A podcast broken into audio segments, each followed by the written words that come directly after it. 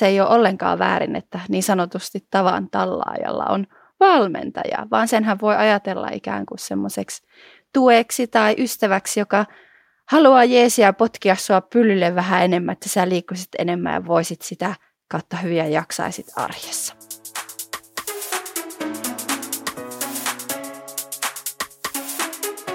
Valmennettavaksi ryhtyminen on rohkea askel, mikä voi johtaa huikeisiin elämyksiin ja tarinoihin. Valmentajat ovat mentoreina, apuna ja johdattelijoina valmennettavan haluamalle polulle. Millaista on hyvä valmennus? Mihin ammattitaito perustuu? Millaista valtaa valmentaja käyttää ja mitkä ovat valmentajien tähtihetkiä työssään? Muun muassa näistä kuulet nyt lisää. Ja hei, herääkö sinulla kysymyksiä tai ajatuksia? Kommentoi jaksoja Instagramissa XC Party Masters-tilillä. Tämä on XC Party Podcast. Kestävyys- ja luontourheilun rakkautta ja raastoa. Moikka! Minä olen Iida Meriläinen, hiihtäjä ja kestävyysvalmentaja XC Partyssa. Ja tänään ollaan yhden mun lempiaiheen ympärillä. Nimittäin puhumassa valmentamisesta. Ja vieraana mulla on huikeat coachit ja XC Party Masterit Mika Kankainen ja Bettina Wigström. Ja nyt te saatte seuraavaksi esitellä itseänne ja aloittaisiko vaikka Mika? Joo, kiitoksia. Minä olen Mika Kankainen, 46-vuotias perheenisä Oulusta. Oma valmennushistoria on pääosin tuolta pudolajien kendon taustalta, jossa on ollut Kendomaa-joukkue valmennus- ja manageriryhmässä 6-7 vuotta ennen koronaa ja sitä ennen vähän kilpailinkin. Ja sitten muu oma tämmöinen virallinen valmennustaustani tulee tuolta personal trainer puolelta ja sitten on entisessä ammatissa ollut vähän tuolla IT-alalla myös mentori roolissa, mutta oma nykyinen ala on mielenterveys- ja päihdekuntoutus, elintapaohjaus ja tämmöinen arjen liikuttaminen ja hyvinvointiasiat, että ne on itsellä hyvin lähellä sydäntä. Kuulostaa mahtavalta ja meillä Mika on sitten taas semmoisessa osittain hyvinvointikoutsia vastaavan roolissa, että haluat tuoda sitä näkökulmaa vahvasti esiin meilläkin. Ja sä olit viikonloppuna rullaamassa pyörää. Mikä fiilis? Joo, mä anteeksi tosiaan kaikille kuulijoille. Mulla on vähän äänipainoksissa, että mulla oli useaan vuoteen rankin viikonloppurypistys, että kävin tuolla Saariselkä MTB Statesilla ajamassa sen koko setin, mikä tämmöiselle tasamaan tallaajalle oli aika rankka reissu, että nyt vähän on äänipainoksissa ja palautuminen alkanut siitä että, mutta eiköhän tämä tästä mene läpi tämäkin podcast ihan hyvin. Kyllä, ja mahtava vakua täällä ja onnea hienosta suorituksesta. Bettina. Jeps, moikka kaikille. Mä oon Bettina Wigström ja mukavaa, kun oot tullut kuuntelemaan tätä podcastia ja nyt sä kuulet vähän juttuja musta, kuka mä oikein oon.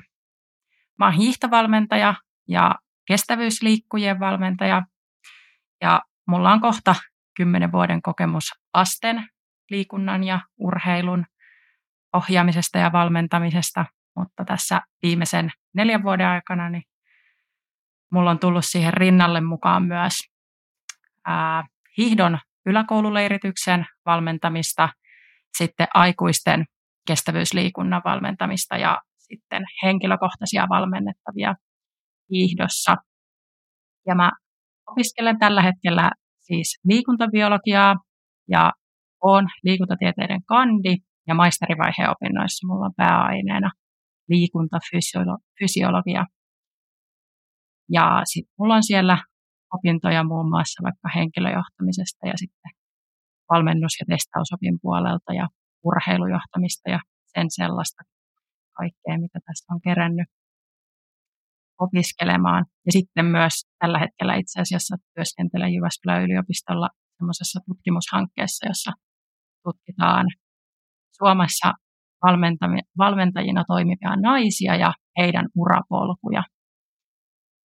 Ja oma lajitausta mulla on hiihdosta, ja se on kyllä ollut tosi tärkeä harrastus itselle läpi elämän, ja myös hiihdon ansiosta olen löytänyt sitten sen oman opiskeluhaaveen Liikka Vilsalle, ja tässä sitä nyt opiskellaan ja tehdään töitä valmentajana ja omien aiempien urahaaveiden eteen. Mahtavaa. Kuulostaa tosi mielenkiintoiselta toi tutkimusprojekti, missä olet mukana, niin jäämme sitten odottelemaan tuloksia. Kyllä. Mutta hienon kattauksen kanssa saan jälleen istua täällä meidän vaatehuoneessa. Ja tosiaan Bettina ja Mika ei ole täällä minun vaatehuoneessa, vaan omissa nurkkauksissaan siellä kivasti ruudun takana teidät näen. Ja meillä on tosi mielenkiintoisia aiheita tulossa ja mennään heti syvälle aiheeseen. Mika, miksi valmennat? Aika mielenkiintoinen kysymys, mihinkä mulla ei varmastikaan ole suoraa vastausta. Itse on aina ollut sen luontoinen, että on tykännyt olla ihmisten kanssa tekemisissä ja nimenomaan yhteistyössä.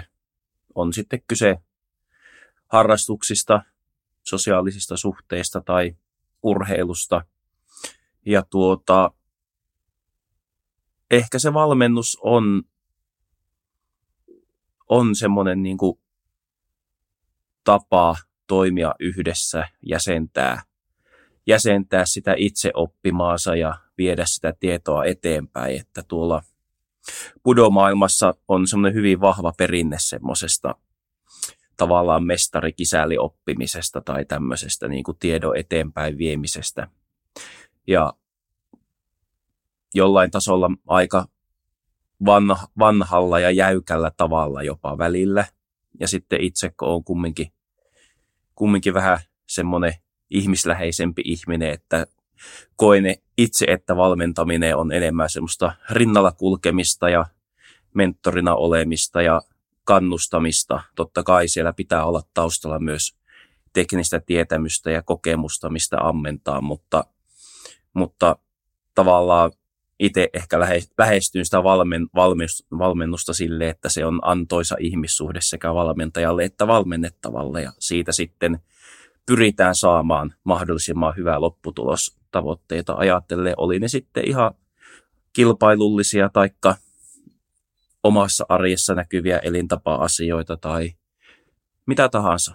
Eli ehkä itsellä on semmoinen näkemys aiheeseen, että mä en nyt osaa suoraan sanoa, että miksi valmennan. Että ehkä se on itselle luontainen tapa olla ihmisten kanssa tietyissä lajeissa ja viitekehyksissä. Ja ihan samalla tavalla valmentaja on sitten myös valmennettava siinä samaan aikaan. Että kyllä, ja varmasti päästään siitä vielä puhumaan lisää, mutta hei, tuli esiin sinun laji Pudo.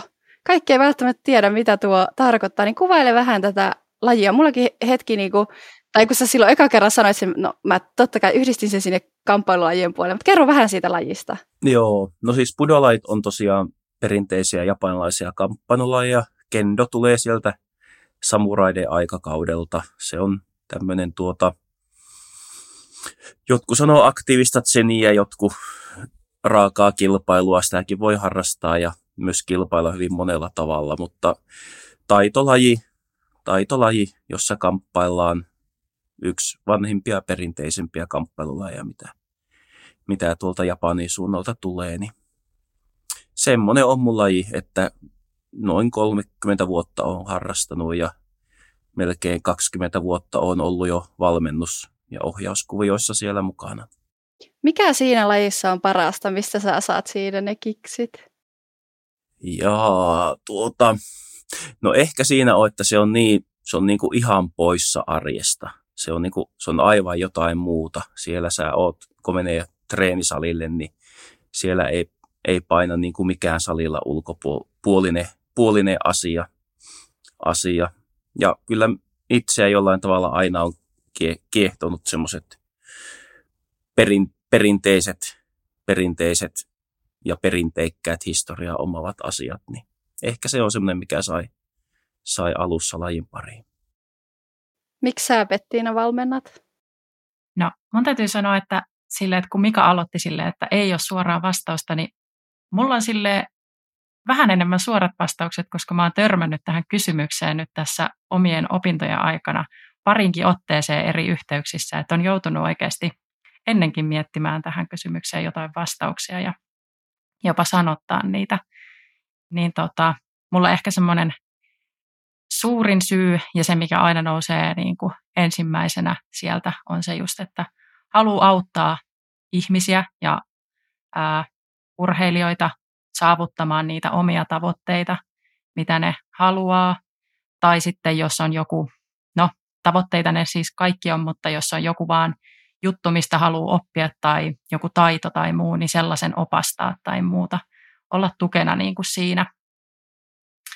Ja sitten valmentaminen ja sen toteuttaminen on niin kuin mulle itselle niitä kiinnostuksen kohteita, johon niin kuin se asiantuntijuus, jota on opinnoista saanut, niin se on niin kuin sille pohjaa, sille valmentamiselle. Niin se tulee sieltä nyt niin kuin tosi silleen luontevasti tällä hetkellä omassa elämässä, että se on niin kuin tosi isona pohjana sille valmentamistahdolla ja haluaa olla tekemässä sitä valmennustyötä. Ja no sitten sellainen halu niin kuin opastaa liikunnalliseen elämäntapaan ja erilaisiin kestävyyslajeihin ja sitten taas siihen, että miten monipuolista se kestävyysharjoittelu tai kestävyysliikunta siinä omassa elämässä jokaisella voi olla, kun se ei niin kuin rajoitu vaan, että jos sulla on joku tavoite, että sä tekisit pelkästään niin kuin yhtä asiaa sen tavoitteen saavuttamiseksi, vaan siellä voi olla taustalla tosi paljon erilaisia juttuja, niin avaamassa semmoisia näkökulmia ja ottamaan uusia haasteita vastaan ja muuta sellaista. Niinpä. No hei, minkälaista teidän mielestä on hyvä valmennus verrattuna siihen, että valmentautuu yksin? Mitä ajatuksia siitä?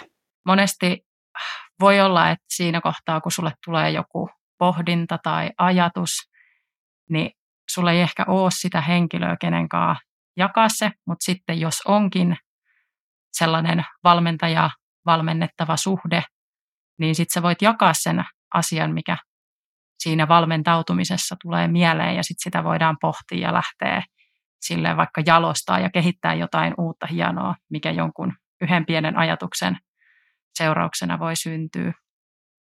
Se on nyt ainakin yksi semmoinen, mikä tuli heti mieleen.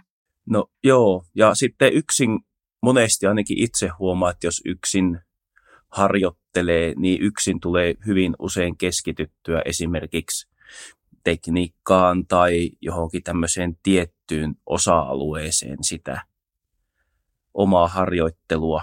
Tavallaan, että se yksin se fokusoituminen on hyvin erilaista, että sitten kun harjoittelee joko valmentajan, ohjaajan tai hyvän kanssaharrastajan tai harjoittelijan kanssa, niin siihen aina väistämättä tulee hyvin paljon uusia näkökulmia. Siinä huolimatta siitä, että suunnitteletko sä sitä itse vai et, niin niissä tilanteissa ja harjoituksissa itse toimii ja tekee asioita eri lailla.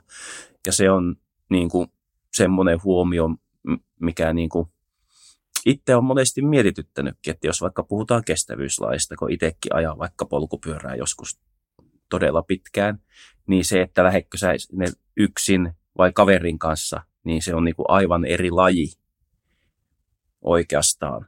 Ihan se, että mitä sulla tapahtuu siellä pään sisällä omassa itsessäsi, ja se sitten taas valmistaa omaa harjoittelua kohti niitä tulevia tavoitteita niin ihan eri tavalla. Että siinä on itse asiassa aika monta näkökulmaa ja semmoista erilaisuutta, mitä ainakin itse on näkenyt ja kokenut. On, ja niin kuin se, mitä mä itse haluan nostaa tai tuoda esille, on se, että usein henkilöt, jotka ottaa meihin yhteyttä ja kysyy valmennusta, niin tuo monesti esiin sen, että no kun mä oon tässä nyt yksi harjoitellut ja mä teen vähän niin kuin kaikkea ja ihan kauheasti. Ja mä oikein niin kuin tiedän, että mitä mä valitsisin. Ja et tuntuu, että se yksin tekeminen on vapaata ja vapauttavaa varmasti, mutta se on helposti väylä ajaa liikunnassa ja urheilussa sut itses sinne väsymyksen partaalle. Ja varmasti niin kuin pääkin on aika sekaisin, että kun miettii, että no aika jännä, että tuossa himostraidilla noi muut juoksi kuitenkin niin kuin vartin nopeammin ton matkan kuin mä, että mä oon kuitenkin hartellut paljon ja kaikkea, mutta että miten kävi näin? Joo, puhut siitä, että se voi olla vapauttavaa tai olla yksin, mutta sitten taas itse on monesti niin kuin valmennettavien suusta on kuullut sen, että se on taas todella vapauttavaa, kun pystyy päästämään irti siitä puhutaan nyt vaikka valmennuksellisesta puolesta, mutta siitä, että sulla on joku, joka ei välttämättä suoraan sano, että mitä sä teet, mutta joka on siinä niin kuin antamassa vähän näkökulmia, suuntia, niin sitten sitä tekemistä pystyy fokusoimaan ihan eri tavalla. Että sekin, että millä tavalla vapauttavaa, että jotkut kokee, että yksin harjoittelu on vapauttavaa, koska siinä ei ole sosiaalista painetta tai saa itse määrätä aikataulut ja kaikki. Mutta sitten taas niin kuin urheilullisesti se, että jos on valmentaja, valmennettava suhde, niin siinä on taas sitten erilaisia vapauden tunteita, että siinä voi keskittyä itse asiaan sitten ihan eri tavalla, koska roolit on selkeät ja näin edespäin. Joo, ja siis mun mielestä tämä kiteytyy niin kuin nimenomaan hyvin siihen, että kouluttautunut valmentaja niin kuin yleensä tuntee ja tietää sen alueen, jolla se valmentaja osaa niin kuin ottaa huomioon isomman kokonaisuuden ja useamman näkökulman kuin, niin kuin siinä yksin valmentautumisessa. Ja vaikka se ei olisikaan mikään sellainen, että se olisi semmoinen täysimittainen valmentaja, valmennettava suhde, vaan se olisi vähän semmoinen vapaamuotoisempi tai jotain, niin siinä niin kuin herää niitä uusia juttuja ja sitä linjaa ja suuntaviivaa, mitä Mikakin kuvasi tuossa just äsken. Hyvä, kun nappasitte tuosta aiheesta kiinni. Olinkin just olin tulossa siihen ja meillä on mahtava yhteinen ajatus siinä, että vaikka se yksin tekeminen saattaisi olla semmoista vapaata ja niin sanotusti aikataulutonta, niin onhan se kuitenkin paljon mukavampaa, kun sulla on joku, joka auttaa. Sun ei tarvitse niin paljon miettiä, sä tiedät, että sä teet oikeita asioita ja vähän stressivapaampaa päästä kohti niitä omia tavoitteita helpommin. Niin olen täysin samaa mieltä ja kuulutan yhdessä tekemisen nimeen. Eiköhän se tarkoita sitä, että vaikka sä jonkun kanssa siellä puuhailisit ja duunailisit, ettetkö sä vois myös mennä yksin siellä lenkeillä tai välillä valmentautua yksin. Terve. Mä oon Joni Seppä, XC Partyn hiihto- ja polkujuoksukoutsi Rovaniemeltä. Tähtihetkiä valmentajan työssä on mun mielestä se, kun valmennettava kokee, että on onnistunut ylittämään itsensä. Se on sen merkki aina, että ollaan otettu askel sinne seuraavalle tasolle, johon henkilö ei ehkä itse vielä uskonut olevansa aivan valmis. Mihin teidän mielestä perustuu semmoinen hyvä valmentajan ammattitaito? No itse on ehkä siinä mielessä, kuvittelisin, että meillä on Bettinan kanssa vähän erilaiset taustat, että itse on tosiaan niin kuin tavallaan päätynyt valmentajaksi ja ohjaajaksi sen oman lajin kautta ja sitten on hakenut siihen koulutusta. Ja mutta siitä huolimatta sanoisin, että kyllä hyvän valmentajan ammattitaito perustuu tietotaitoon ja kokemukseen.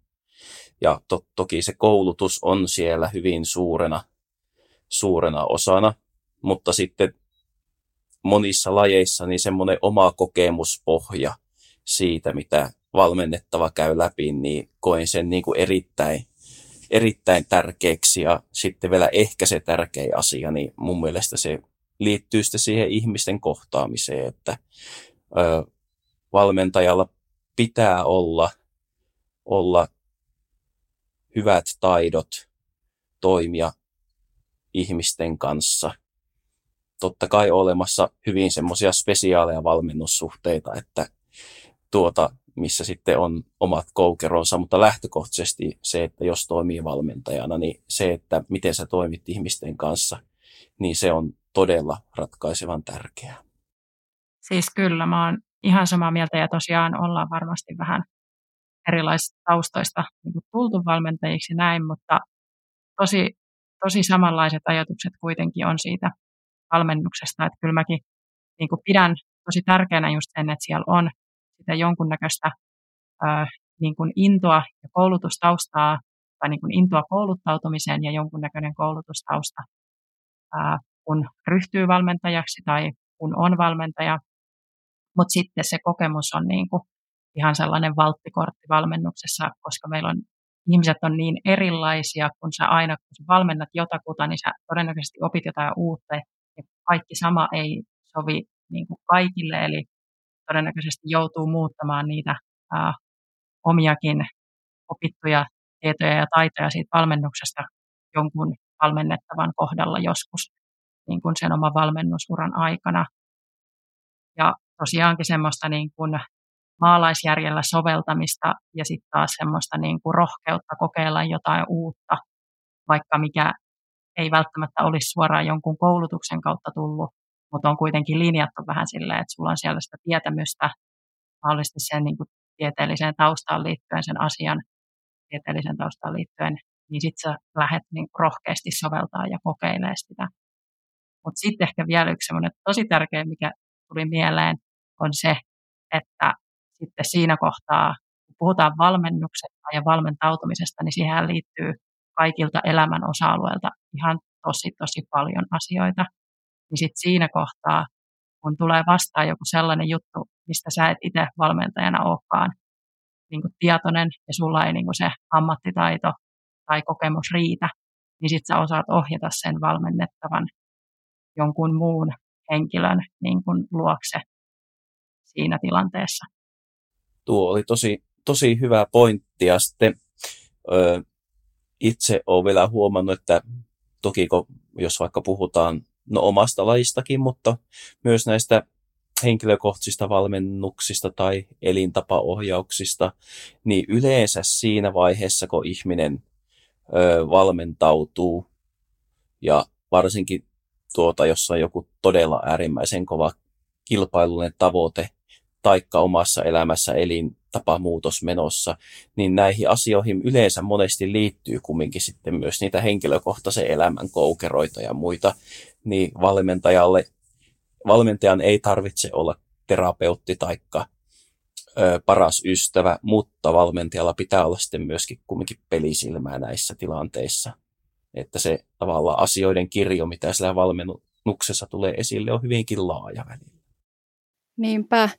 Meillä oli ensimmäisessä jaksossa vieraana Satu Lipiäinen, joka teki maailmanennätyksen 12 tunnin juoksussa ja hän sitten puhui luottamuksesta tiimiin ja hän sanoi, että kun rakentuu luottamus, niin siinä voi tapahtua vaikka mitään epäonnistumisia, mutta niistä usein päästään yli.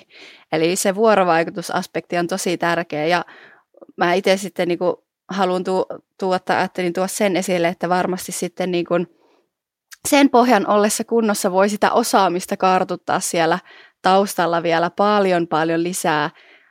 Eli olisiko se kuitenkin sitten lähtökohta valmennukselle, vaikka kyllä mä puollan sitäkin, että semmoinen erittäin hyvä ja syvällinen osaaminen lajin parista on lähtökohta ammattitaidolle. En tiedä, mutta näitä voidaan pallotella. Onhan niitä painopistealueita eri valmentajilla, että jotkut on ihan puhasti tekniikkavalmentajia, jotka on hyvin niin kuin rajattu fokusoitu osaamissektori. Sitten jotkut valmentajat on taas enemmän semmoisia yleisvalmentajia, jotkut jopa toimii ihan niin kuin mentoreina tavallaan niiden korvien väliseen asian kanssa, että ei edes hirveästi ota kantaa sen tekniseen puoleen tai muuhun, että valmentajien kirjohan siinä mielessä on ihan niin kuin valtavan laaja. Ja sitten taas se, miten sitä valmennusta toteutetaan, niin se riippuu tosi paljon siitä valmentaja ja valmennettama välisestä suhteesta.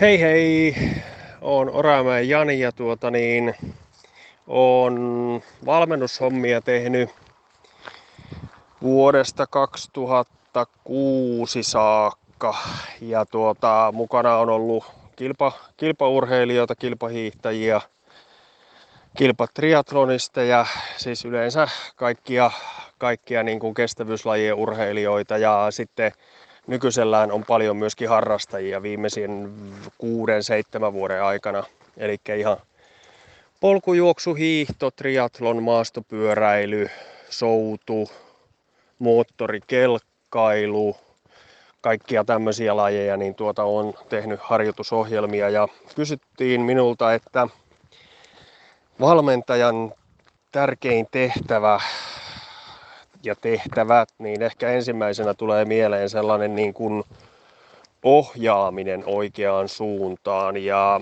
varsinkin harrastelijoille niin, ja miksei kilpaurheilijoillekin, niin ohjaaminen oikeaan suuntaan ja sellainen niin kuin henkinen tukeminen ja siihen, että luottaa omiin kykyihinsä ja monipuolisuus.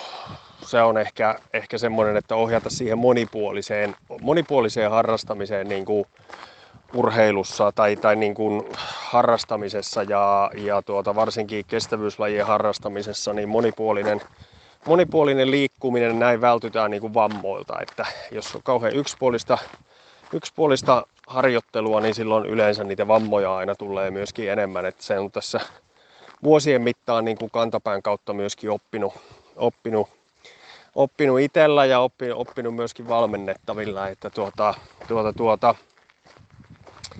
mut semmosilla teeseillä ja niin ei muuta tässä kysymyksiin vastauksia. Moi moi. Meillä on XC Partyssa erilaisia valmennuksen muotoja. Meillä on verkkovalmennusta, tiimivalmennusta ja yksilövalmennusta, joidenka vahvuuksia ja eroja haluaisin hieman käydä tässä nyt teidän kanssa läpi. Ja verkkovalmennushan tarkoittaa meillä sitä, että sä voit ostaa meiltä polkujuoksijan tai hiihtäjän tai muun kestävyysliikkujan valmennusta hankkia ja toteuttaa sitä sitten itsenäisesti omalla ajallasi. Kenelle teidän mielestä tämmöinen verkkovalmennus sopii? No, mä ajattelisin niin kuin lähtökohtaisesti verkkovalmennuksesta niin, että se on niin kuin tosi iso mahdollisuus sen takia, että jos sulla on joku sellainen siihen valmennukseen soveltuva vaikka tavoite tai unelma, niin periaatteessa sillä ei ole väliä, että missä sä konkreettisesti oot, ja sä voit silti niin kuin saada sitä valmennusta ja tukea siihen sun tavoitteen tai unelman niin kuin saavuttamiseen. Ja sen verkon välityksellä on kuitenkin mahdollisuus olla niin kuin vuorovaikutuksessa, ja verkkovalmennuksiin yleensä kuitenkin sisältyy se semmoinen verkkoyhteisö ja niin kuin viestit ja kaiken näköiset sellaiset niin kuin vuorovaikutuksen muodot, mitä siellä verkkovalmennuksen sisällä nyt voikaan sitten tehdä, niin siitä kuitenkin saa sen niin kuin yhteydenpidon ja vuorovaikutuksen muodon myös siihen valmennukseen, että se ei ole kuitenkaan aina pelkästään se, että sä ostat jonkun valmennuksen verkosta ja sitten sä saat sen ohjelman ja jäät vähän niin kuin niiden ohjeiden ja neuvojen varaan, jota siinä nyt on siinä nettisivun sivulla lukee, vaan sitten sä voit saada myös sen tuen sieltä. Jep, ja meillä on XC Party-klubi, joka toimii Facebookissa, siellä on satoja jäseniä, niin tervetuloa kaikille kuulijoille myös liittymään. Löytyy ihan nimellä XC Party-klubi. Entäs tiimivalmennuksen ja yksilövalmennuksen erot? Meiltä siis tiimivalmennuksessa löytyy valmentaja, joka valmentaa ryhmää, mikä on hyvin yleinen muoto myös joukkueurheilussa ja esimerkiksi urheiluseuroissa ja varmasti teidän molempien lajeissa on ja olette itsekin kenties ollut ryhmävalmennuksessa, mutta sitten usein esimerkiksi yksilöurheilussa käytetään yksilövalmennusta, niin Mitkä te näette tiimivalmennuksen versus yksilövalmennuksen vahvuuksiksi? No, yksilövalmennuksessa on ehkä se, että siinä niin kuin sillä valmentajalla ja siinä valmennus ja valmentaja, siis valmentaja valmennettava suhteessa on enemmän aikaa niin kuin keskittyy siihen yhteen ihmiseen ja optimoida sitä valmennusta, sitä yksilöä ajatellen. Ja sitten niin kuin liittyen, että sulla on niin kuin yksilövalmennuksessa enemmän aikaa siihen suunnitteluun ja mahdollisesti niin kuin silleen myös toteuttamiseen, että jos teillä on niin kuin sellaisia harjoituksia, mitkä toteutetaan niin kuin vuorovaikutuksessa, että valmentaja on sun kanssa siellä harjoituksissa paikalla, niin sitten teitä on siinä kaksi ja te pystytte keskittyä siihen teidän yhteiseen.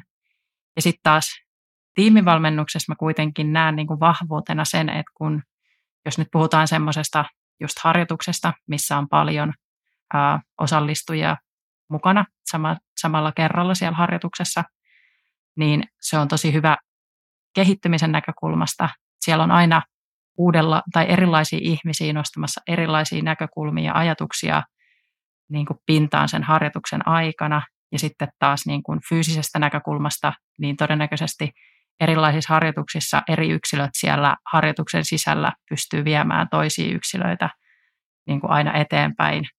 Ja tai monesti se ryhmä myös tuo vaikka motivaatiota siihen harjoitukseen ja jos saadaan semmoinen ryhmän yhteinen harjoitus flow vaikkapa sen harjoituksen aikana muodostumaan. Joo, nuohan on hyvin erilaisia tilanteita. Monesti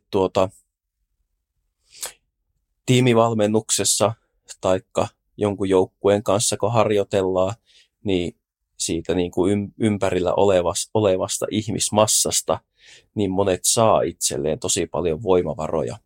Ja sitten justiinsa siinä välillä huomaamattaan tulee tehtyä asioita vähän eri lailla tai vähän paremmin taikka vähän eri rytmillä. Ja sitten se valmentaja tavallaan voi hyödyntää hyvin paljon sitä ryhmässä olevaa dynamiikkaa siihen, että miten ne harjoitukset menee eteenpäin ja mitä siellä tehdään. Että siellä tiimissä on tosi paljon niin kuin semmoisia positiivisia puolia harjoittelun edistämisessä. Ja nämä on semmoisia, että ehkä sitten yksilövalmennuksessa taas monesti ne näyttäytyy sitten haasteina. Että ihan niin kuin Bettina sanoi, niin yksilövalmennuksessa se valmennus voi olla todella kohdennettua ja siinä todella annetaan aikaa ja siinä voidaan hieroa yksityiskohtia, tekniikkaa taikka tehdä todella räätälöityjä asioita, hyvin niin kuin kauaskantoisia suunnitelmia kohti tavoitteita. Tiimivalmennuksessa niin totta kai on myös tavoitteita, mutta tavallaan se valmennus yleensä etenee vähän enemmän just semmoisen flown taikka sen ryhmädynamiikan ehdoilla. Että, tai ainakin itse koin niin, että siinä niin kuin valmentaja tavallaan työ on hyvin erinäköistä. Mutta sitten tiimivalmennuksessa kumminkin yleensä on sitten se valmentajan läsnäolo ja vuorovaikutus siinä mukana, että se taas sitten erottaa sen esimerkiksi verkkovalmennuksesta hyvin suuresti.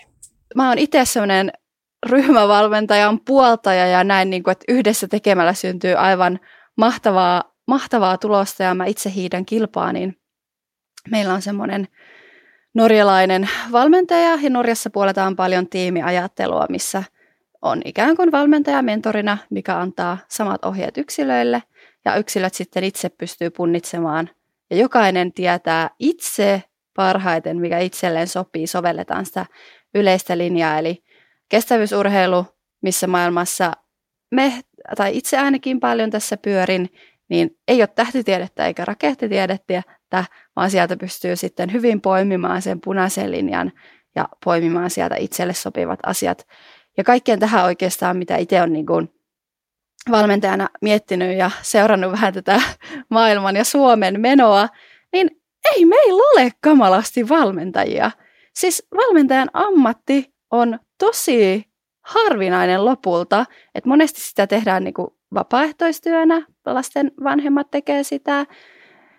En sano, mikä on paras malli, mutta siis päivätyökseen valmentajan ammatti on harvinainen ja hyviä tyyppejä harvassa. Ja mun mielestä sillä ryhmävalmennuksella pystytään vastaamaan siihen, että ne hyvät opit saa mahdollisimman moni, mikä on myös verkkovalmennuksen etu nykyään. Et alkuunhan mäkin olin aika skeptinen, että voiko se valmennus nyt siellä verkossa toimia ja mitä tämä tämmöinen on. Mutta yllättävän hyviä tuloksia tullut, että on kyllä mahtavasti suuntautumassa itse myös sinne verkkovalmennuksen puolelle, koska mehän halutaan saada monia ihmisiä liikkumaan ja autettua, niin se on kyllä ihan huippukeino nykypäivänä siihen. Kyllä.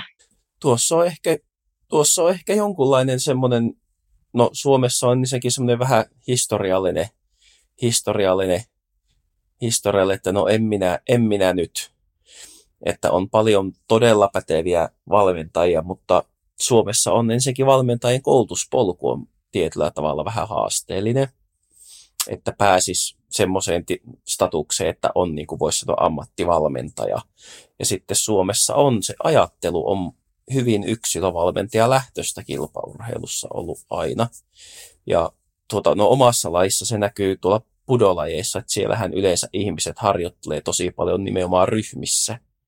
Ja sitten se valmentajan tehtävä on niin kuin viedä sitä ryhmää eteenpäin ja siellä ryhmän sisällä annetaan sitten yksilöityä palautetta ja yksilöityä neuvoja, mutta siellä maailmassa niin ei ihan hirveästi ole taas yksilövalmennusta, mikä sitten tulee sen lajin historiasta.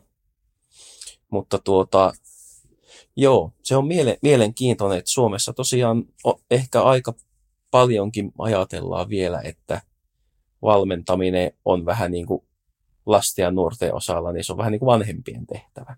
Että se menee kyllä vapaaehtoispohjalla. Isoissakin lajeissa puhutaan jääkiekosta ja jalkapallosta ja näin edespäin.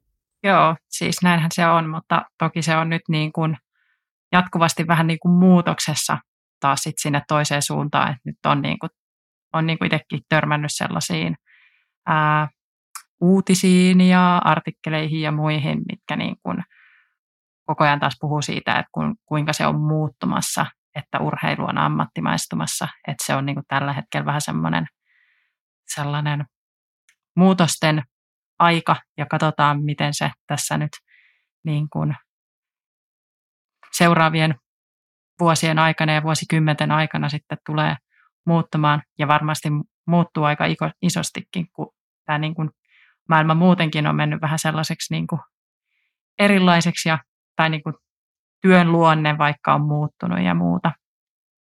Mutta tuli vielä mieleen tuosta niin kuin siitä tiimivalmennuksen hyödyistä, kun mietitään niin kuin yksilövalmennuksen ja tiimivalmennuksen eroja, niin sitten just vaikka siellä niin kuin periaatteessa niin kuin yksilöurheilijoiden tiimivalmennuksessa, mitä Iidakin jos taas kuvaili vähän niin kuin aiemmin, niin siellä sen yksilön niin kuin kehittyminen siinä niin kuin urheilun tietotaidossa tai liikunnan tietotaidossa on niin kuin tosi paljon ehkä rikkaampaa kuin sitten pelkästään siinä yksilövalmennuksessa, missä voi olla, että sulle annetaan vähän enemmän vielä niin kuin sitä kohdennettua ja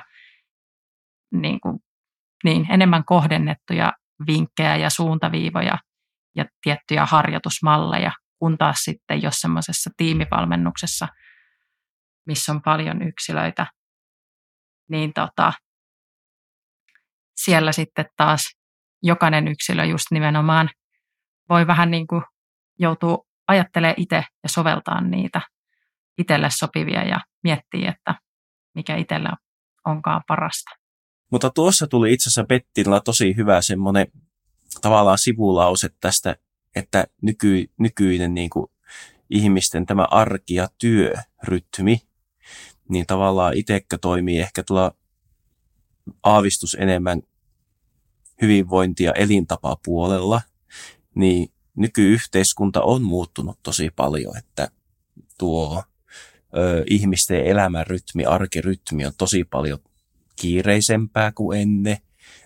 Media on niin kuin todella sellainen hallitseva on some, on kaikki nämä maailman uutiset, joita tulee joka tuutista, niin ehkä itse niin kuin mitä ajattelisin, että sitten taas jos ajatellaan tätä meidän aihetta valmentaja ja valmennettava, niin että jos lainetaan sitä skooppia sieltä ihan huippuurheilusta tai kestävyysurheilusta sinne niin kuin arkeen, että kyllähän meillä on paljon personal trainereita ja on paljon tämmöistä elintapaohjausta ja muuta, mutta ehkä niin kuin tavallaan siinä mielessä se huippuurheilu eriytyminen, niin sillä on niin kuin positiivisia ja negatiivisia puolia, että ehkä laajemmin pitäisi niin kuin hyödyntää tämmöisiä valmennuksellisia oppeja ihan niin kuin ihmisten arjessa, että miten säädellä arjen kuormitusta, miten tuottaa itselleen semmoista yleistä hyvinvointia, että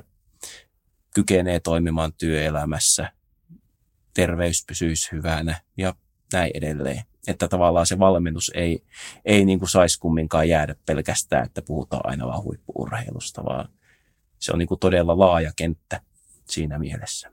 Kyllä, ja ehdottomasti tämä, ja tässä yhteydessä vielä tosiaan voisin tuoda esille sen, että esimerkiksi me XC-partissa niin valmennetaan kuntoilijoita ja meidän K18 liikuntaleikki-koulu nyt syksyllä, niin sehän vastaa hyvin matalan kynnyksen liikkujille. Eli meidän matkaan on tervetulleita kaikki, jotka haluaa sinne arkeensa lisää liikuntaa. Ja mun mielestä se ei ole ollenkaan väärin, että niin sanotusti tavan tallaajalla on valmentaja, vaan senhän voi ajatella ikään kuin semmoiseksi tueksi tai ystäväksi, joka haluaa jeesiä potkia sua pyllylle vähän enemmän, että sä liikkuisit enemmän ja voisit sitä kautta hyviä jaksaisit arjessa.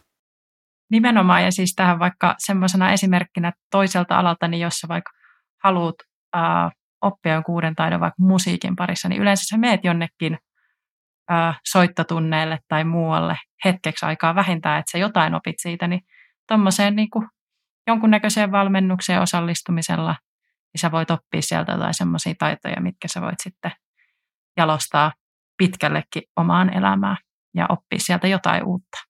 No, mikä on teidän mielestä valmentajan tärkein tehtävä? No, minun mielestä valmentajan tärkein tehtävä on niin kuin antaa valmennettavalle eväitä ja näkökulmia kohti sinne omaa tavoitetta. Ja joskus se myös tarkoittaa sitä, että sitä tavoitetta vähän ruuvataan matkalla, että asiat muuttuu. Mutta niin kuin tavallaan kyllä valmentajan tärkein tehtävä on kumminkin loppupeleissä aina siinä mielessä palvella sitä valmennettavaa, jotta se valmennettava saisi siitä mahdollisimman paljon irti. Että se on se niin kuin tavallaan perusta, mikä siellä on. Kyllä, siis allekirjoitan kyllä ihan samat jutut, mitä tässä tuli jo ilmi. Ja just sellaisen niin kuin kokonaisuuden huomioimisen ihan sieltä niin kuin fyysisestä, psyykkisestä, sosiaalisesta niin kuin puolesta ihmistä huomioiminen ja sen kaiken tuominen siihen niin kuin valmennuksen osaksi, jotta se niin kuin valmennus voi olla mahdollisimman niin kuin monipuolinen ja se, niin kuin, se valmennukseen osallistuva tai se valmennettava voi niin kuin saada siitä valmennuksesta mahdollisimman paljon irti niin kuin tosi laajasti sen oman elämään, että se pystyy soveltamaan niitä myös muualla siellä. Ja sitten no just siinä niin kuin valmentajan tärkeimpiä tehtäviä, niin sekin vielä tuli sitten mieleen, että sitten jos on just joku tavoite tai niin kuin unelma, niin jos se on joku suhteellisen konkreettinen, niin sitten siihen konkreettiseen tavoitteeseen, vaikka jonkunnäköiseen kestävyyssuoritukseen, niin se valmentaja osaa usein tuoda sellaisia niin kuin asioita vaikka sen valmennuksen aikana ilmi, jotka sitten auttaa sitä valmennettavaa siinä vaikka tietyssä suorituksessa, että se osaa niin kuin antaa, että mitä kannattaa ottaa huomioon, millaisia tilanteita voi tulla vastaan, miten sellaisiin tilanteisiin voi reagoida ja miten kannattaa reagoida, miten jonkunnäköisiin vaikeisiin ajatuksiin, joita voi tulla siellä vastaan, niin kannattaa suhtautua ja reagoida. Mitä siellä suorituksen aikana pitää tehdä, jos tulee joku, tai ylipäätään mitä pitää tehdä, tai jos tulee joku haaste, niin mitä pitää tehdä. Ja yleensä silloin, kun sä tiedät tuollaisia asioita etukäteen, niin sit sulla on se pätevyyden tunne siitä, että sä voit niin kuin onnistua siinä sun tavoitteessa. Tämä on hyvä. Kyllä huomaa, että puhutaan ammattilaisten kanssa, kun kysyn tärkeintä juttua, niin sieltä tulee niin hyvä ja laaja ja iso vastaus, että mahtavaa. Kiitos. Niin, mä taas aloin just miettimään tuota omaa vastausta, että ei se nyt ehkä ollutkaan se tärkein, että ehkä kuitenkin sitten tavallaan kun ajattelee asiaa, niin ehkä nimenomaan tuo, mitä Bettina sanoi, että sen valmennettavan itseluottamuksen ja tekemisen tukeminen on niin kuin, nytkö asiaa ajattelen näin minuutti äskeisen vastauksen jälkeen, niin ehkä vielä tärkeämpi kuin kohti sitä tavoitetta meneminen, että koska eihän kaikki aina onnistu, sehän on ihan fakta.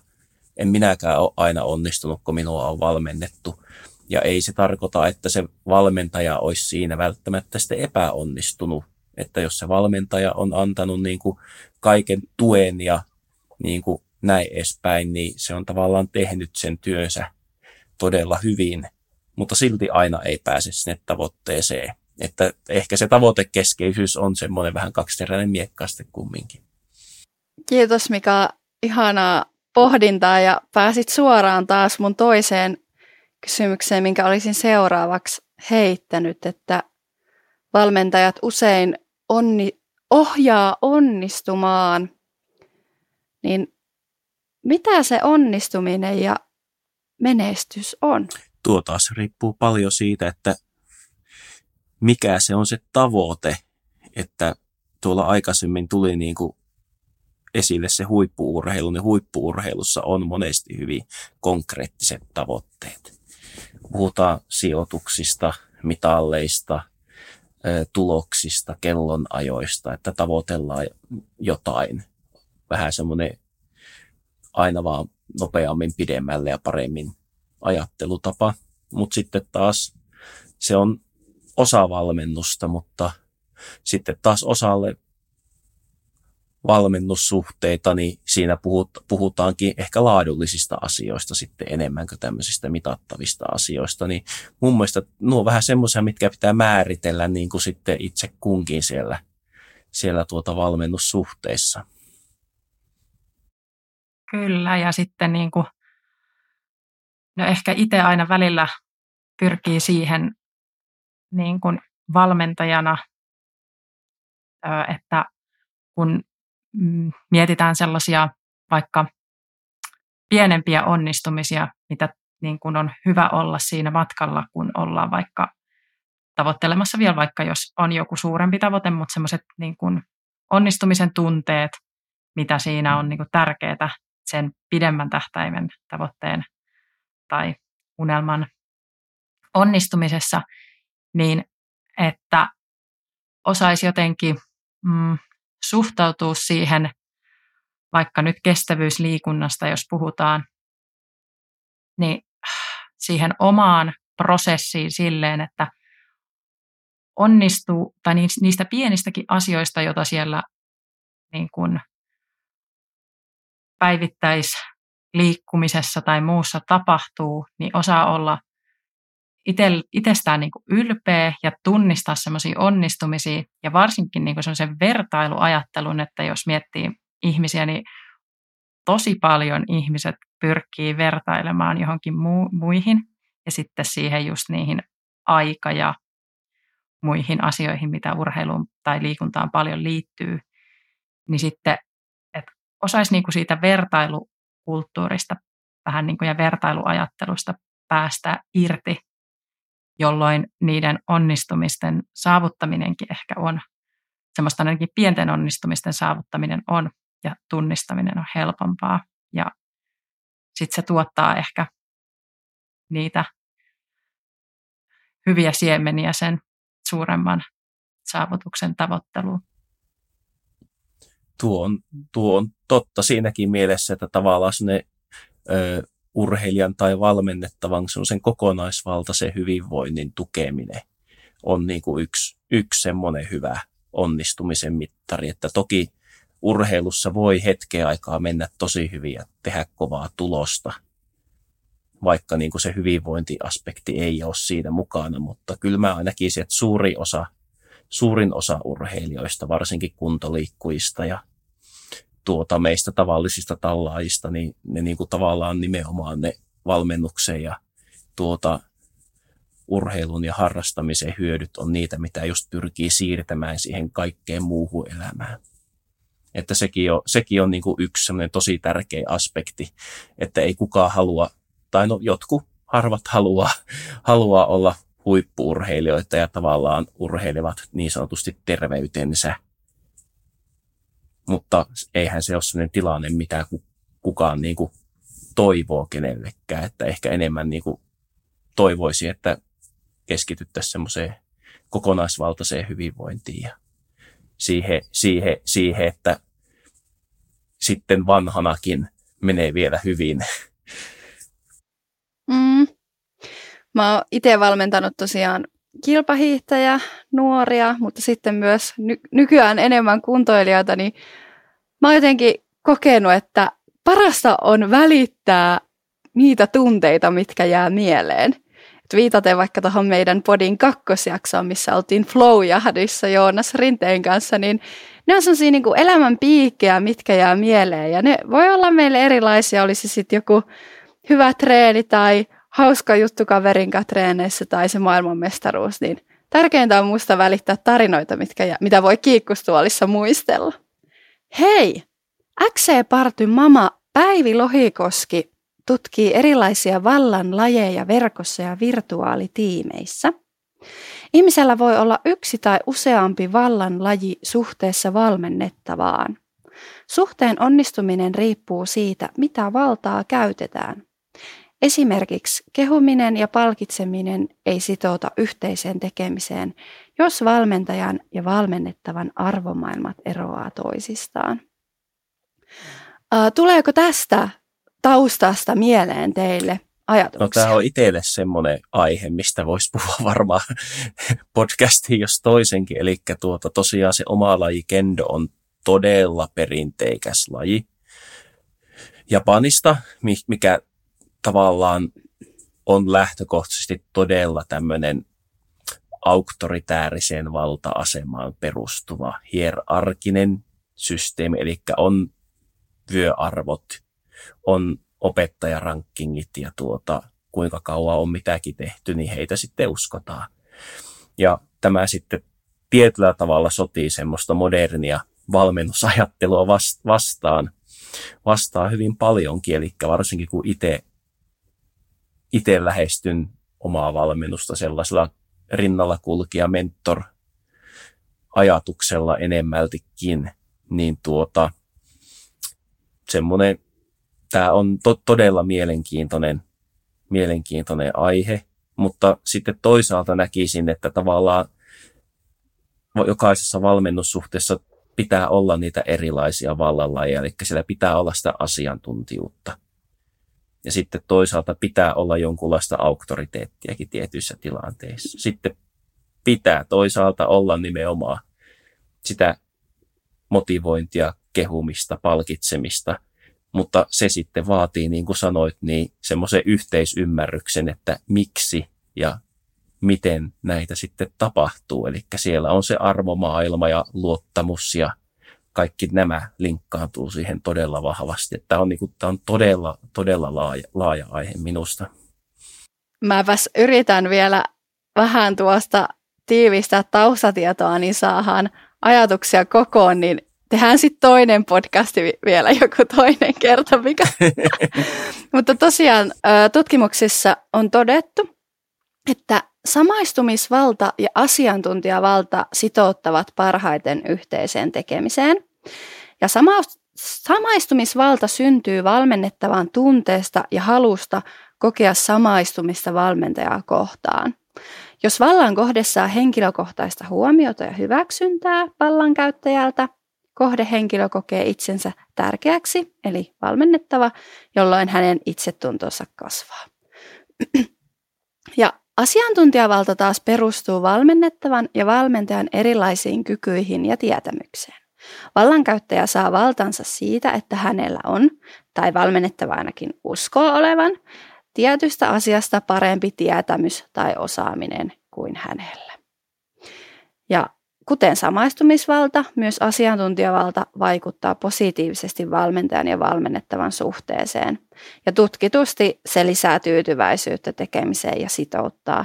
Ja päivin tutkimusten mukaan nämä vallanlajit pätee aivan samalla lailla myös esimerkiksi työpaikoilla ja muussa elämässä. Joo, mulla ainakin heräsi niin kuin sellainen, että ainakin itse on nyt paljon ollut sellaisissa tilanteissa ja keskusteluissa viime aikoina jotenkin, että on puhuttu just siitä, että ihmiset, tai niin kuin ihmisten erilaisuudesta ja siitä, miten se on tärkeää niin kuin huomioida ihan kaikissa ympäristöissä, niin tässäkin mun mielestä tulee hyvin esiin tuosta, mitä just meille sieltä luit ja kerroit, niin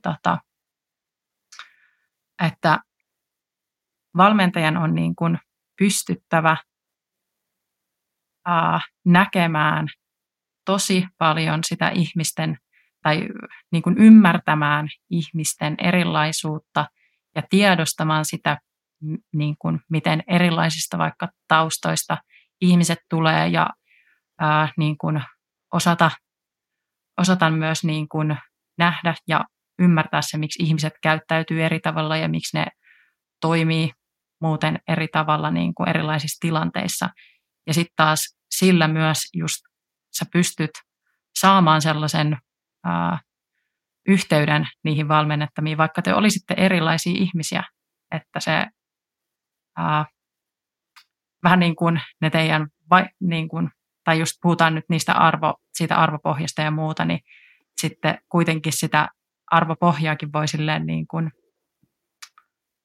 vähän niin kuin luoda semmoista linkittymistä ainakin jossain määrin varmasti sillä, että osaa niin kuin nähdä erilaiset ihmiset ja hyväksyy erilaiset toimintatavat ja ihmiset ja muuta sellaista. Kyllähän tuossa hyvin vahvasti tulee se, että osa ihmisistä on hyvin erilaisia oppijoita valmennettavina. Toiset vaatii paljon toistoja, paljon uskonvahvistusta, paljon neuvoja. Toiset on taas semmoisia, että sä suunnilleen kerran sanot, miten tämä tehdään, ja sitten ne itsekseen hieroo sitä niin kuin maailman tappiasti, kunnes se onnistuu. Ja tuo tavallaan, mitä Bettina sanoi, että ihmiset on todella erilaisia, ja myös tähän niin kuin vallan lajeihin liittyen, niin osa kaipaa enemmän auktoriteettia, enemmän sitä, että voi samaistua valmentajaan, ja osa uskoo asiantuntijoihin, että asiantuntija sanoo, miten tämä asia tehdään, ja jotkut kaipaa sitten enemmän ihmisläheistä valmennusta, joka on enemmän sitten semmoista henkistä tukea ja motivointia ja näin edespäin, että varmasti niin kuin on ihan varma siitä, että tuo tutkimustulos on juurikin niin ja pätee sekä työpaikalla että valmennuksessa, että kyllä omatkin havainnot sitä puoltaa, mutta tavallaan se jaottelu on itsestäni niin hankalaa, koska kumminkin kaikissa näissä valmennus- ja valmennettava suhteissa on niin kuin joitakin osa-alueita jonkun verran näistä kaikissa, että ehkä se on sen painotusasia sitten. Mulle tuli semmoinen mieleen, että aina ei voi valita sun valmentajaa. Jos mietitään vaikka jotain pientä paikkakuntaa, missä on se yksi harrastuskerta, siellä on se tietyn tyyppinen valmentaja, jonka mukaan sun pitää mennä ja oppia siihen tyyliin, jos vaikka tämä valmentaja ei halua sitä omaa tyyliään mukauttaa. Et niin kuin sanoitte, tarpeet ja ihmiset on erilaisia ja aina mennään kohti maalia, mutta tavat mennä kohti sitä ja niitä hyviä flow-kokemuksia ja muistoja on erilaisia. Mutta hyvin mielenkiintoinen tutkimus. Hei, sitten mulla on vielä muutama kysymys ennen meidän ystäväkirjaa. Teillä on varmasti omalla urallanne ollut erilaisia valmentajia. Tekin olette harrastanut urheiluliikuntaa. Onko ollut joku, ketä te olette ihaillut ja miettinyt, että ei vitsi, toi teki hommansa hyvin? Millainen se on ollut? Vai onko sitten taas ollut tämmöinen vastapuoli, että tuommoista nyt en ainakaan sitten halua itse olla? No mulla ainakin löytyy tuolta kendon puolelta ihan molempia, että mulla on yksi japanilainen 8 Dan Hanssi-sensei, tämmöinen vanha setä, joka oli niin kuin ihmisenä niin harjoitussalin ulkopuolella niin ihmisläheinen, ystävällinen ja sydämellinen ja siis mukava ihminen. Ja sitten se salilla, vaikka se oli todella, niin kuin, todella tiukka ja ankara, niin se silti sai siihen omaa opetukseen ja valmennukseen tuotua sen niin kuin oman ihmisläheisyyteensä. Tai vaikka se oli niin kuin fyysisesti ja kurillisesti todella rankkaa se harjoittelu, niin silti siinä oli semmoinen, hänen semmoinen välittävä luonne tuli sieltä läpi, niin se oli niin kuin hieno kokemus valmentajasta itsellä. Ja sitten on kyllä sellaisia valmentajia tullut vastaan opettajia kendossakin, että sitä ajattelee, että kukahan tuonkin kanssa oikein pärjää, että tavallaan ei oteta ollenkaan sitä valmennettavaa huomioon, että se on vaan niin kuin hyvin semmoista monotonista piiskaa yhdellä samalla kaavalla, että ne, jotka siihen kykenee, niin pysyy mukaan, ne, jotka ei, niin ne sitten tippuu pois. Että kyllä niin kuin kaikenlaisia on kyllä nähty. Joo, todella vain sinänsä samaistuu tähän, että myös itseltä löytyy niin kuin sellaisia valmentajia, ketkä on ollut niin kuin aivan loistavia, tai mulla on niin kuin tosi hyviä kokemuksia vaikka mun niin kuin omien henkilökohtaisten valmentajien kanssa, että saa olla kiitollinen siitä, ja niitä ei ole siis mitään älytöntä määrää ollut, että näitä on nyt ihan 2. Jos voi tälleen ajatella, niin he kyllä varmaan tunnistaa itsensä, jos he tätä kuuntelee, ja te olette olleet molemmat mahtavia ihmisiä, ja etenkin tässä pidemmässä valmennussuhteessa niin täytyy sanoa, että olen niin kuin urheilijana kasvanut tosi paljon, ja sitten taas myös se, että siitä valmennuksesta on oppinut myös siihen, että nyt kun on sitten taas itse kouluttautunut niin kuin alalle ja tekee nyt itse taas sitten valmentajan töitä, niin on oppinut myös jotain käytänteitä tai ottanut niin kuin käyttöön jotain semmoisia, mistä vaikka mä näen itse niin kuin nykyään valmentajana, että ne on tosi hyviä liittyen vaikka semmoiseen, että niin kuin sen urheilija valmennettava suhteen vuorovaikutuksen luomiseen ja tutustumiseen ja sen luottamussuhteen rakentamiseen, niin sellaisiin asioihin. Ja no toki siellä on myös sitten mahtunut omalle niin kuin sille valmentaja-urheilija suhteelle tai niin kuin niille, mistä on kokemusta, niin myös sellaisia asioita, mitä ehkä jälkeenpäin itse on pohtinut, että kaikki ei ole vienyt itse urheilijana eteenpäin, että sellaiset asiat, mitkä voi vaikka urheilussa on tosi isoja teemoja, vaikka jonkunnäköiset ulkonäköpaineet ja muuta tällaista, niin joskus on ollut jotain sellaisia myös matkassa mukana, mutta niistä ne ei ole ehkä ollut kuitenkaan, en voi sanoa, että olisi vaikuttanut niin kuin millään tavalla sille kuitenkaan vakavasti omaan urheiluuraan tai muuhun. Ja sitten taas tosi hyvänä mainintana esimerkiksi yhdestä ryhmävalmentajasta kerran, voin ihan nimellä sanoa Anni Ruostekoski, jos on jollekin kuuntelijalle tuttu, niin on kyllä, mulla on jäänyt oikein mieleen yksi sellainen kerta, kun oli joku leiri ja oli semmoinen henkilökohtainen niin kuin haastattelu, jonka tämä valmentaja sitten jokaiselle urheilijalle siellä leirillä piti, niin mulla on jäänyt tosi hyvin mieleen, kun Anni piirsi mulle superkompensaatiosta sen sellaisen perinteisen kuvan, että mitä se tarkoittaa, että siellä on se harjoitus ja sitten levätään ja mitä silloin tapahtuu, että miten tälleen teoriassa kunto niin kuin nousisi ja näin, ja se jäi mulle hyvin mieleen, ja muun muassa Anni on opiskellut liikuntabiologiaa, ja se on varmaan ollut yksi semmoinen, mikä on sitten johdatellut mua ihan niin kuin tänne vähän niin kuin ammattiin opiskeluun asti. Tosi hyviä kokemuksia. Kiitos näistä. Mulla oli kerran yksi tuttu, jonka valmentaja sanoi, kun tuli loukkaantuminen, että soittele sitten, kun pääset taas telakalta pois, että sitten taas jatketaan. Että tämmöisiäkin sitten voi olla. Nyt mä haluan kuulla teiltä ystäväkirjavastauksia. Kenen kuuluisuuden kanssa lähtisit luontoon ja mitä tekisit? Mä ottaisin varmaan jonkun huippukokin vaellukselle. Mun mielestä olisi ihan supersiistiä olla vaeltamassa jossain tunturimaisemassa ja sitten saada huippukokin tekemä illallinen ja ihan supermagee loistava aamiainen aamulla, kun kömpii teltasta ja makuupossista ulos. Aika hyvä. Mä nauran täällä sen takia, koska mä olin miettinyt, että Gordon Ramsay saattaisi olla itselle yksi vaihtoehto. Vaikka sitten toisaalta Australia Masterchef on hieno ohjelma. Mä tykkään siitäkin, kun mä tykkään laittaa ruokaa, niin mä voisin sieltäkin napata vaikka se yhden parrakkaan pukun miehen mukaan, jonka nimeä mä en muista. Mutta joo, mä jostain Masterchefistä ja muualta. Mulla on jäänyt tosi hyvin mieleen vaikka se semmoinen tosi nuori, mikä oli Suomessa Masterchefi jollain. Ei ollut ehkä viime kausi, vaan sitä edellinen, mikä menestyi tosi hyvin. Joku ihan opiskelija ja sitten oli tällainen superkokki. No niin, missä haluaisit käydä liikkumassa? Missä vain maapallolla?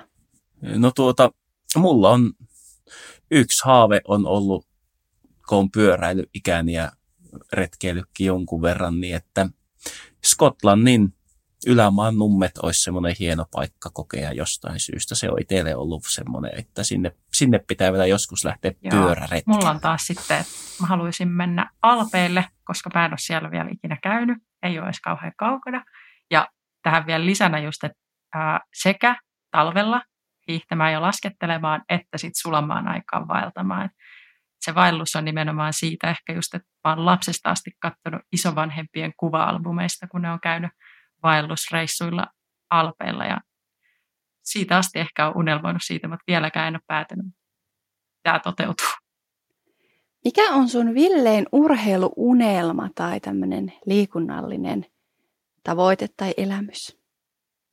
Itellä on mä oon joskus ajatellut, haaveillut siitä, että mä ajaisin polkupyörällä. Nämä nyt liittyy paljon polkupyörää, pahoittelut kaikille, mutta se on polkupyörä ja pyöräily on mun rakkaus ollut lapsesta asti. Niin mä oon haaveillut, että mä lähtisin kotoa polkemaan ja polksin pyörällä joskus Välimeren rannalle asti. Se on vielä tekemättä. Ja mulla on kyllä nyt sit kans ehkä aika villi, mutta mä ehkä haluaisin tehdä joskus kajakkireissun Saaristomeren kansallispuistoon. Eli mä oon siis veneillyt lapsuudessa paljon nimenomaan Saaristomeren kansallispuistossa, mutta en ole siellä koskaan kajakilla ollut ja mä en todellakaan ole mikään kauhean hyvä kajakkitietäjä tai kajakoinnista sen enempää niin kuin tiedä, että oon melonut, mutta en ole ollut missään opetuksessa sen enempää ikinä, niin en ehkä tiedä, että kuinka kauas sitä ulkosaaristoa olisi silleen mahdollista lähteä, että kun merellä voi just kaikki säätilat ja muut aika nopeastikin vaihtuu, että kuinka nopeasti siellä tulisi sitten merihätä, mutta täytyy joskus ehkä sitten perehtyä, että miten sitä kannattaa. Ainakin sellainen saari kuin Björkö on tosi ihana paikka. Ja se on sellainen saari, mikä on ihan niin kuin sellainen kallioinen. Sitten siellä on järvi sisällä. Se on upea paikka. Okay. Suosittelen kaikille.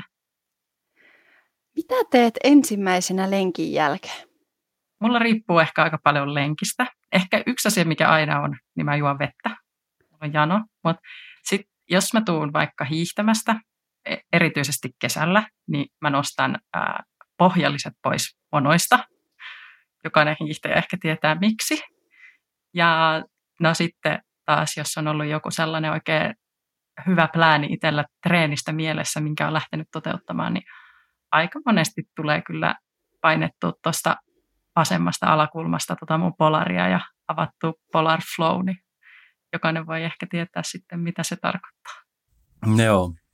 Mä hyvin vähän mittaroin mitään, niin mä en paina polarin nappia, mutta itse, mulla on nyt, että mä juon yleensä kanssa ensimmäisenä aina kotuun niin lasillisen vettä, mutta on tänä kesänäkin useampi pitkä pyörälenkki, niin olen päätynyt terassille oluelle. voin tunnustaa. Että sanotaan nyt vaikka sitten se. Vedet ja oluet sekaisin. Hei, anna vielä sun paras vinkki siihen, miksi kannattaa ryhtyä valmennettavaksi? No mun mielestä, jos yhtään pohtii niin kuin valmentajan ottamista tai jonkun valmentajan kanssa niin kuin juttelua tai sellaista, niin se kannattaa, koska siitä aina oppii jotain uutta ja yleensä myös niin kuin kehittyy joko liikkujana, urheilijana tai ihmisenä ihan vaan. Ja se selkeyttää, konkretisoi yleensä niin kuin sitä omaa niin kuin urheilullista tai liikunnallista tavoitetta tai niin kuin arkiliikuntaa tai mitä vaan. Ja hyödyt on yleensä pidempikestoiset kuin se itse aktiivinen, vaikka se valmennusaika, että siitä jää paljon käteen. Ne oli ehkä mun mielestä ne mun vinkit. Joo, mä kanssa sanoisin samalla tavalla, että itse ei aina näe metsää puilta, että varsinkin jos on tämmöinen niin kuin hyvinvointielintapa ajattelu, mikä sitten tosi vahvasti linkkautuu siihen omaan kokonaisvaltaiseen hyvinvointiin ja arjessa jaksamiseen, niin kyllä siinä aina vaan semmoinen pieni arjen muuttaminen ja siihen keskittyminen niin tuo selkeyttä ja hyvinvointia, että samalla tavalla on kyse sitten urheilusta tai tästä hyvinvoinnista, niin kyllä se vierestä katsoja monesti osaa antaa tosi hyviä näkökulmia ja vinkkejä, mitä sitten itse voi toteuttaa, niin siellä on valmentajilla on kyllä todella paljon annettavaa ihmisten elämään. Kyllä, ja viimeisenä lainina tähän podcastiin mä voisin lukea yhden meidän valmennettavan tämmöisen kuntoilija-perheenäidin palautteen, mikä kuuluu lyhyesti ja ytimekkäästi. Mä en tiennyt, että elämä voi olla näin kivaa. Kiitos sulle. Kiitti Bettina ja Mika. Kiitos. Kiitoksia.